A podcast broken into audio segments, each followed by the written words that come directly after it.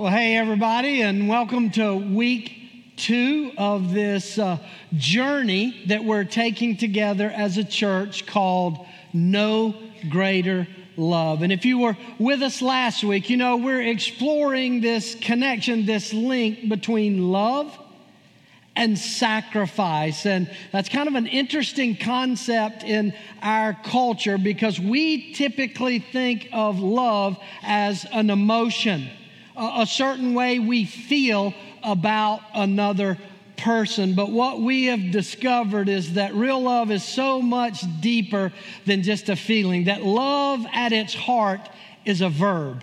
It is an action we take. See, love's not just how we feel about somebody, love is what we are willing to do for somebody. And the best way to express love is to be willing to serve and sacrifice on behalf of another, to, to sacrifice our own needs, our own desires, our own plans in order to meet the needs of people around us. And, you know, Jesus sort of connected the dots between sacrifice and love in these powerful words from John chapter 15.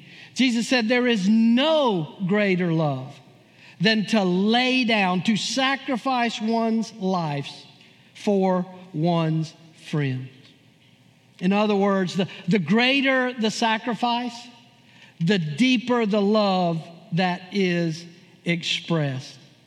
And so, if you are a Christ follower, and I'm not assuming that everyone here is a Christ follower, but for those of us who are, since our lives are to be marked by a heart of love, that as believers, love should be the hallmark of who we are and how we live, then by default, that means that sacrifice must become an essential part of the way we live our lives.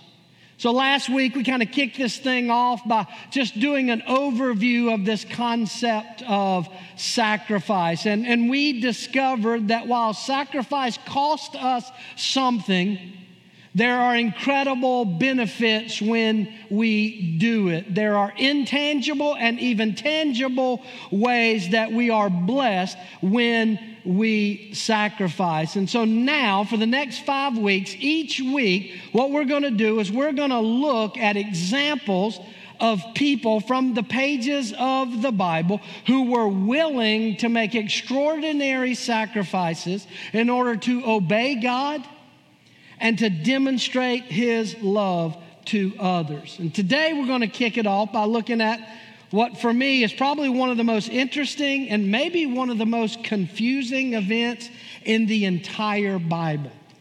And it's actually found in the very first book of the Bible, the book of Genesis, chapter 22. And so, if you have a Bible or a Bible app, you can turn there. We're going to be walking through these first 18 verses at this um, remarkable story about Abraham.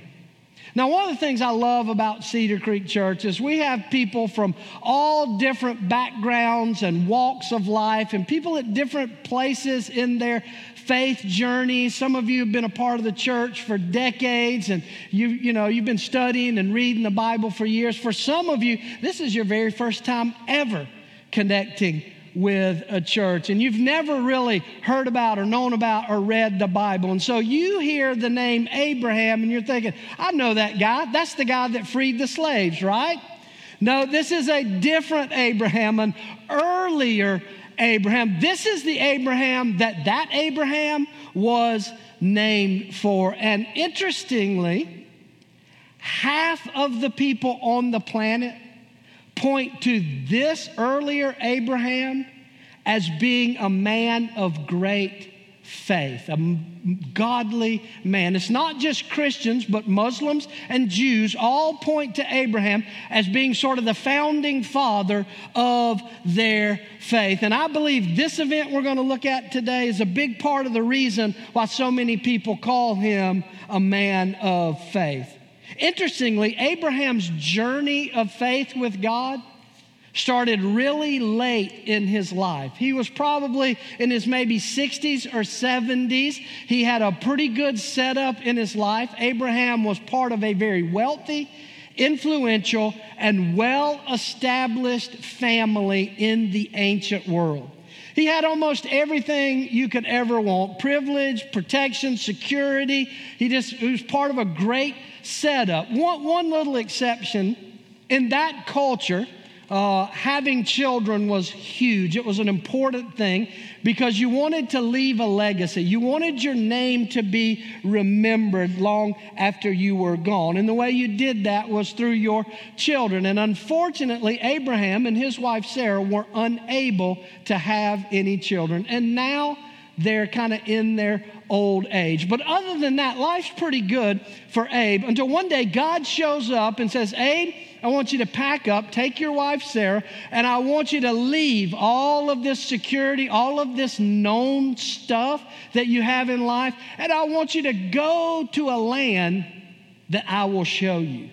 Imagine that leaving everything you know and then going where? Well, you'll know when you get there. I'll let you know when you get there. And remarkably, Abe takes God up on that. And because of his willingness to do that, to have that kind of faith, God tells Abraham that you are going to be the father of a mighty nation. Your descendants are going to be like the sand on the beach, like the stars in the sky. People are going to talk about you for the rest of human history because I'm going to bless you and Sarah with a child, which sounds beautiful until you realize that they're like 90 years old now, right? And imagine that. Your, your, your friends are all going out buying Depends and you're having to buy Pampers, right? In fact, they named this son Isaac, which, by the way, means laughter, right? Because God has an amazing sense of humor. And so they have this beautiful baby boy, this promised child, this blessing from God.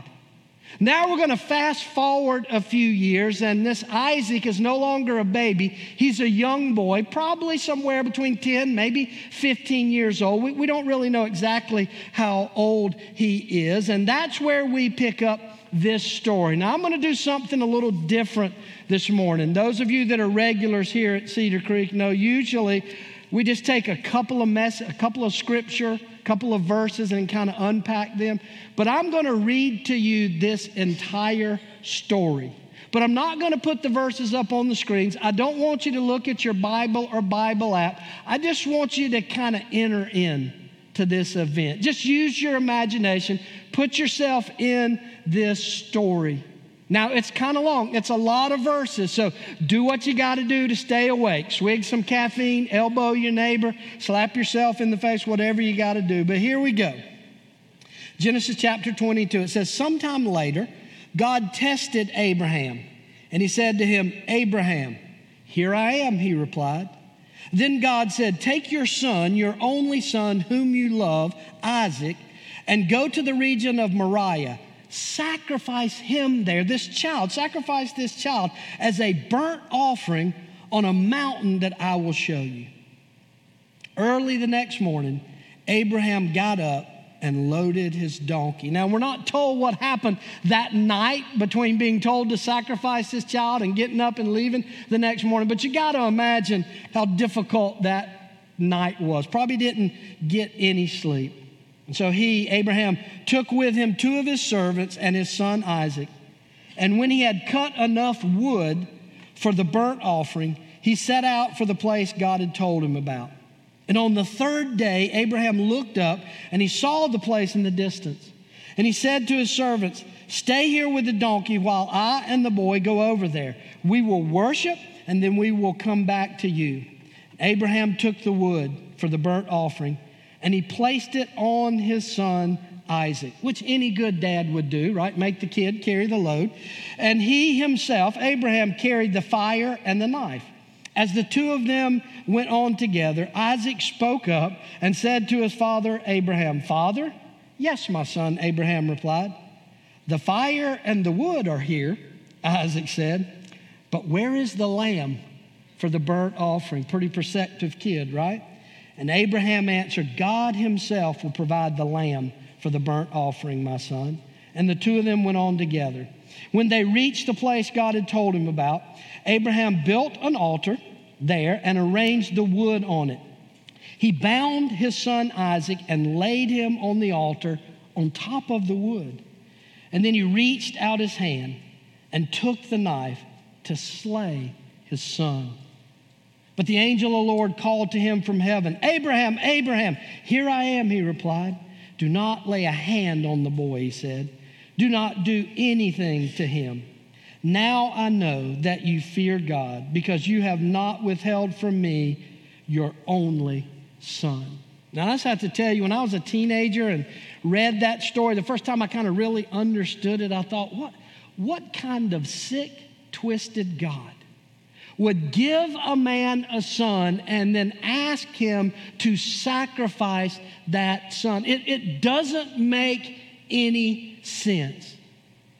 But I can tell you now, as you know, having spent years reading and studying and being a part of God's family and reading His Word, I realize now, see, this is not just some weird, isolated story from the ancient world. That this one story is part of millions of stories, one big story that God is writing across the pages of history. You know, I think another thing that is hard for us to understand about this story is this idea of sacrifice, shedding blood as an act of worship, right? We don't do that in our culture. You know, now we, we don't build altars and set a fire with wood and then slaughter an animal and put that animal, the meat of that animal, on that fire to sacrifice. When we do that, we call it a barbecue, right? Not, not a, an act of worship. Now, child sacrifice was not a part of the Jewish culture. This was completely different. Normally, it was just a goat or a sheep or a lamb. But here's the thing you need to understand Abraham had plenty of lambs, but he only had one son. See, this is a story about priorities. It's about what's most important to us. Because think about it. Put yourself in Abe's shoes, right? How easy would it have been for Abraham to love this gift more than the giver of that gift? Right? How easy would it have been for Isaac to become an idol to Abraham? And so today, I don't want to just teach you about a Bible event. I want us all to make this personal. So here's my question to start with this morning What's your Isaac? What is that thing that you least are willing to give up? What is that thing that you hold on to tightly. Maybe it is your, your children or your spouse or your family. Maybe it's your financial resources, your retirement nest egg. Whatever it is, what is it that you are holding on to so tightly that is causing you to miss something even better that God has in your life? Because whatever your Isaac is today, I think there are some practical lessons all of us can learn from Abe lessons about the sacrifice of obedience. Because right? if love requires sacrifice, how do you make that sacrifice? When it doesn't make sense. Because I can tell you, if you follow Jesus long enough, there will be times when He calls you to love others in ways that just don't make sense. He will call you to love in ways that will require obedience over understanding. And in those moments, there's four things Abe has to teach us. So let's jump in. Number one, the first thing we need to understand about the sacrifices of obedience is that I have to be quiet and listen. I have to be quiet and listen. You know, I think maybe the most missed aspect of this whole event is how it got started.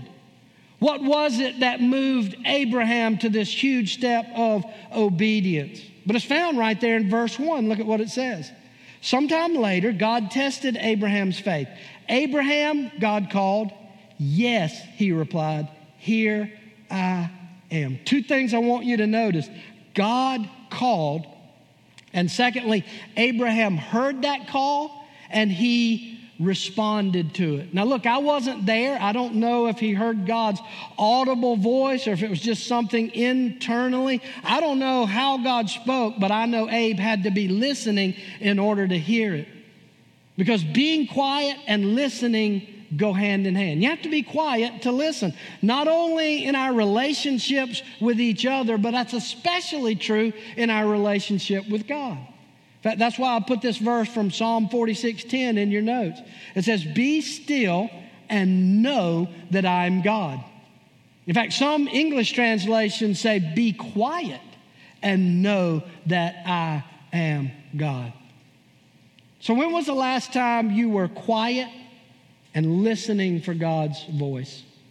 And when I say quiet, I mean completely quiet. No background noise, in complete silence. When's the last time you've sat in complete si- silence in the last 24 hours? I, I would imagine probably not much, maybe none for most of us, because we're constantly surrounded by noise. We wake up to noise every morning. You know that sound? I can see the frown on some of your faces, right? And then what do we do? First thing we do, we get up and we flip on more noise. And then we get ready and we get in our car to go to work, and we're surrounded by music noise or podcast noise. And then we get to work, and it's noisy all the time. Everybody talking, every, all kinds of noise constantly. And then we come home to Fox News noise or Facebook noise or CNN noise. And then we want to escape all that noise, so we go out to take a walk, and what do we do? We put noise buds in our ears to have more noise, right? And then we come home and we've downloaded nature noise to help us fall asleep. It's nuts. It's crazy how much noise is a part of our lives, right? I mean, it, we are, I was going to say we're addicted to noise. I don't think it's we're addicted to noise, but I'm wondering if maybe we aren't afraid of the silence. Because when you sit in silence, you're stuck with your own thoughts. And many of us, it's uncomfortable. Silence is uncomfortable for us.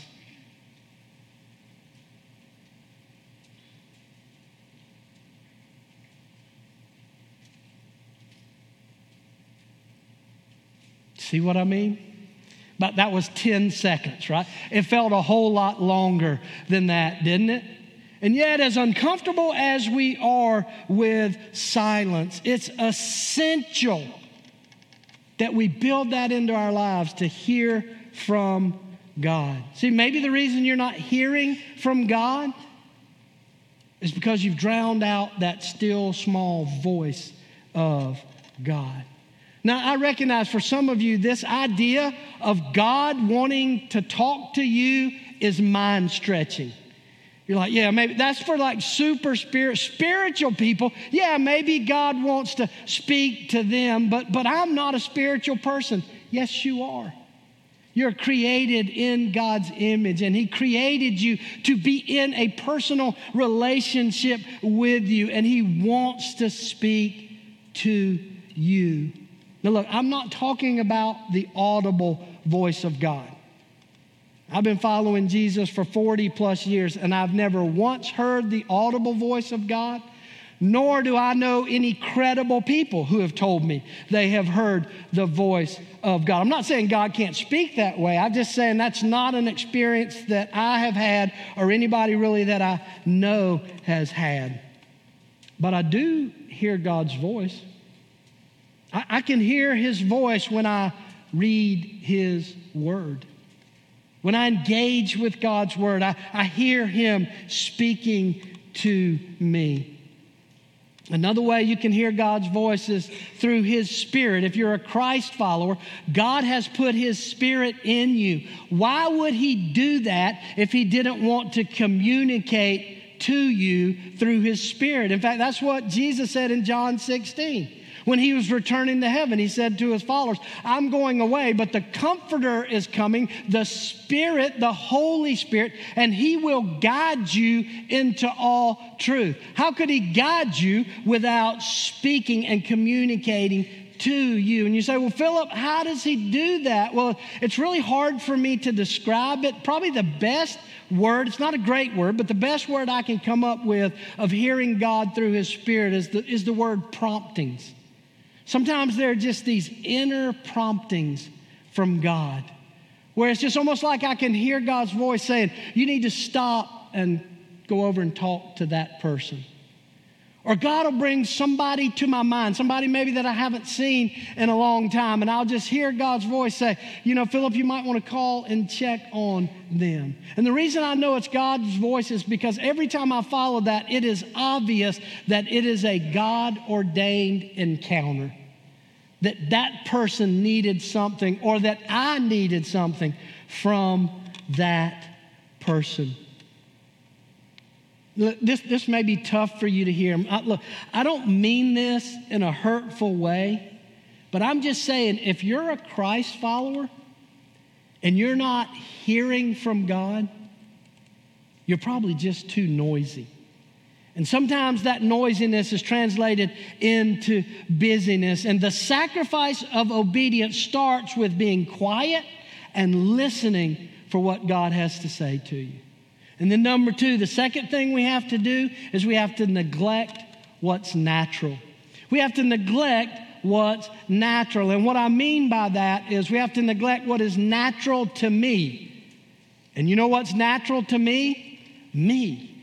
What I want. See, it's not just hearing God, what God calls us to do, it's being willing to do it and it is almost always cuts against the grain of my desires to do the things that God calls me to do.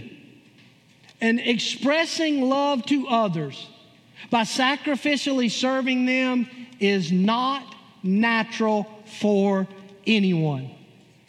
There aren't some people who are born with a serving heart and other people who are born with a selfish heart. We all have selfish hearts, and we'll struggle with that every day until we're no longer on this planet. And so we have to be intentional about letting go of what's natural to me, all about me, and grasping hold of what God wants in our lives. And the reason I know you got to neglect what's natural because that's what Abe had to do. Notice verses 3 and 4.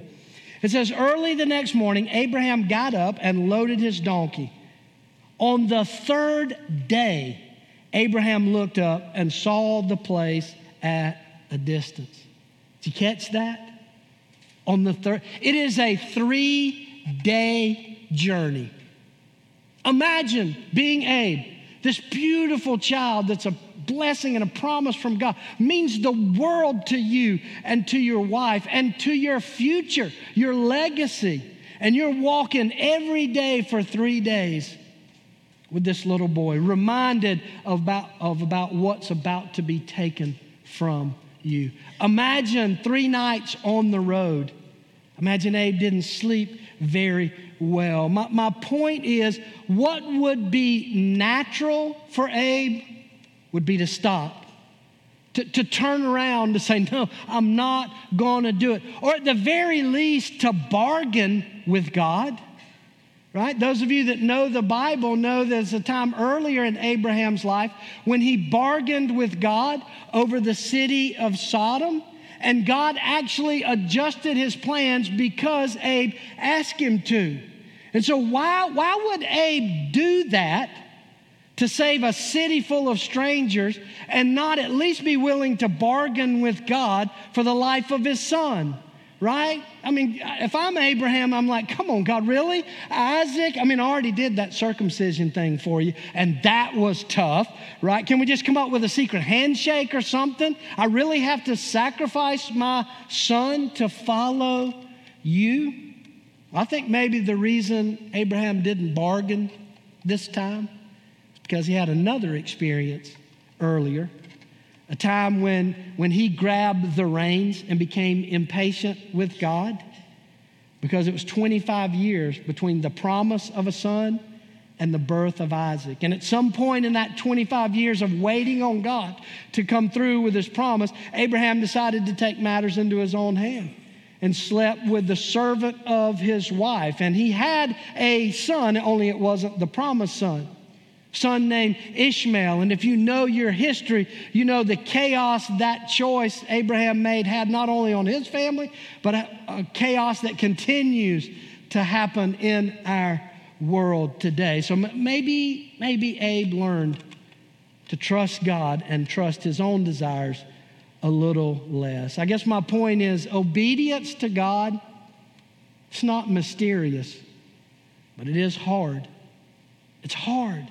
And yet Jesus said it is the key to following him. Look at John 14. Jesus replied, Anyone who loves me will obey my teachings. And anyone who does not love me will not obey my teaching. That's pretty straightforward and clear.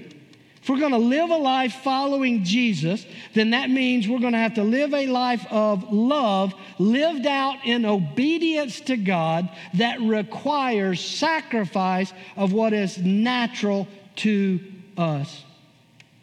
See, God has called us to love our neighbors as ourselves to love the people around us in practical and tangible ways. We talk about it here at Cedar Creek as being the hands and feet of Jesus in our community, our nation, and the world.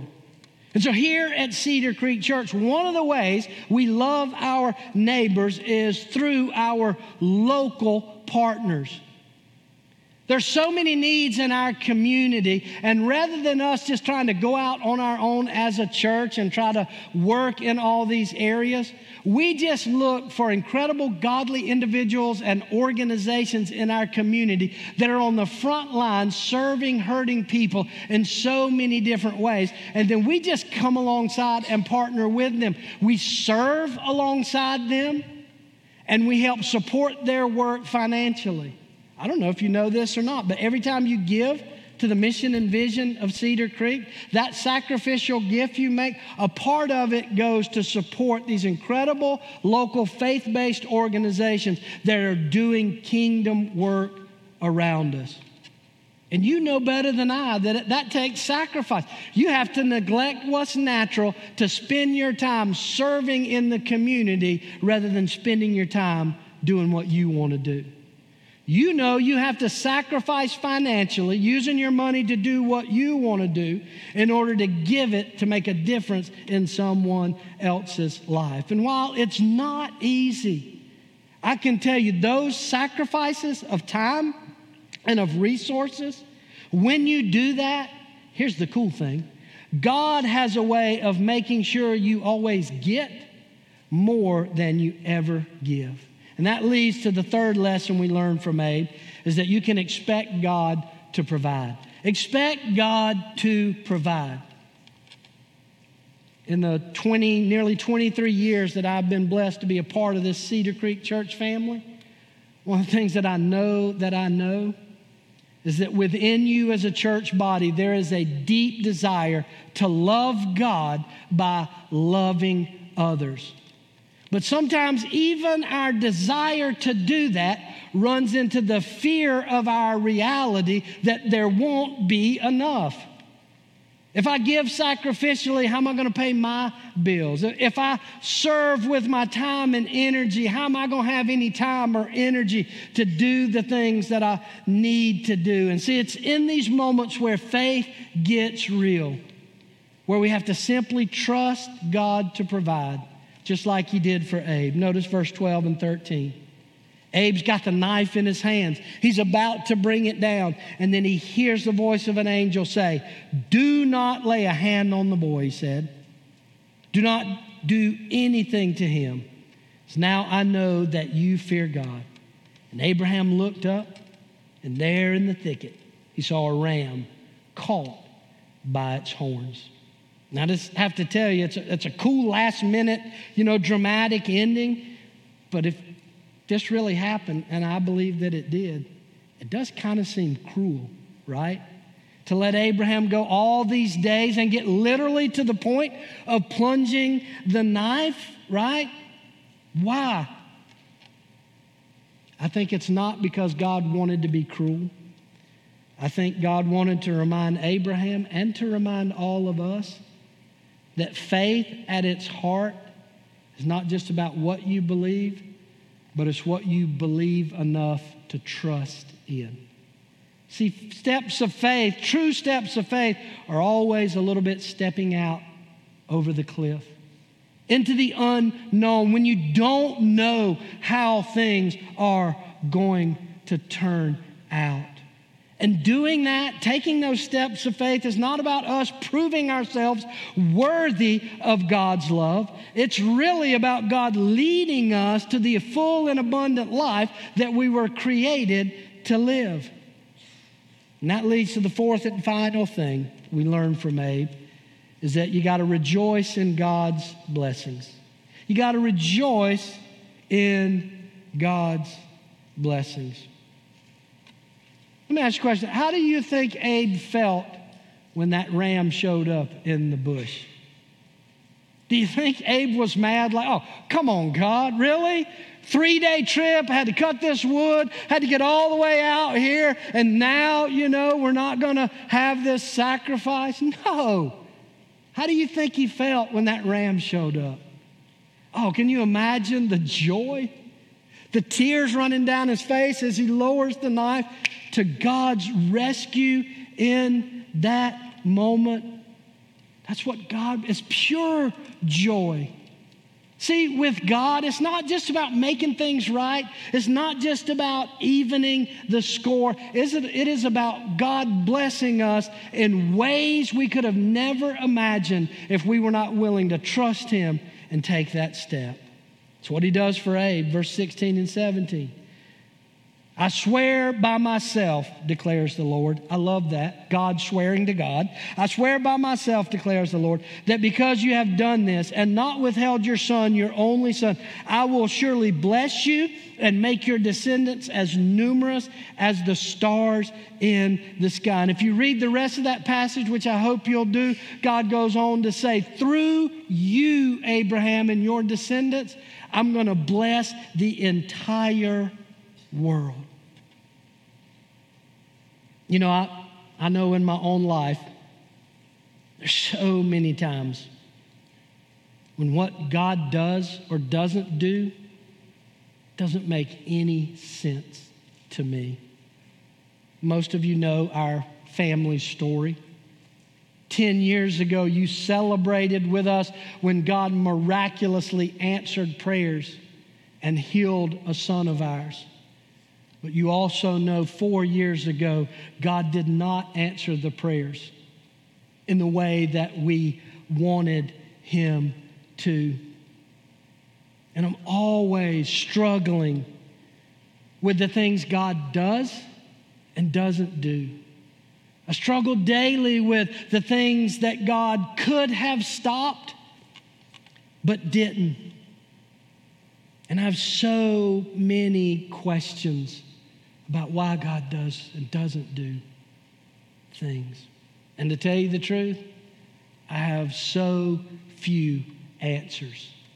But here's what I know that I know that I know that in spite of what God does or doesn't do or how it makes sense to me, I know that my God is faithful and my God is good even when it doesn't make sense to me.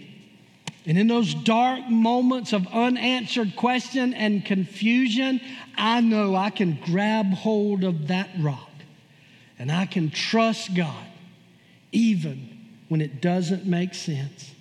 And I know that one day I'll be able to look back and know that whatever God did or didn't do in my life was somehow, in some way, an expression of His love towards me. And while that doesn't heal the tears all the time, and while, while, that doesn't cause me to run around and dance and sing in joy every day, it gives me enough hope to keep stepping and keep trusting Him even when it doesn't make sense. Would you pray with me?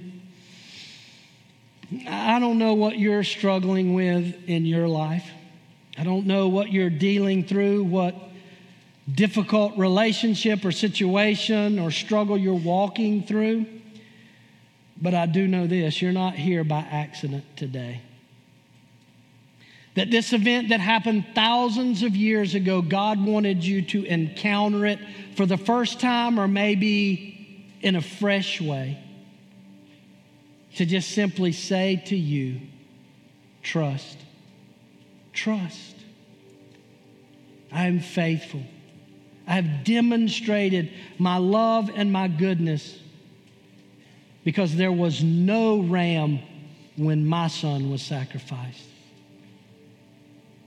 I went all the way through for you.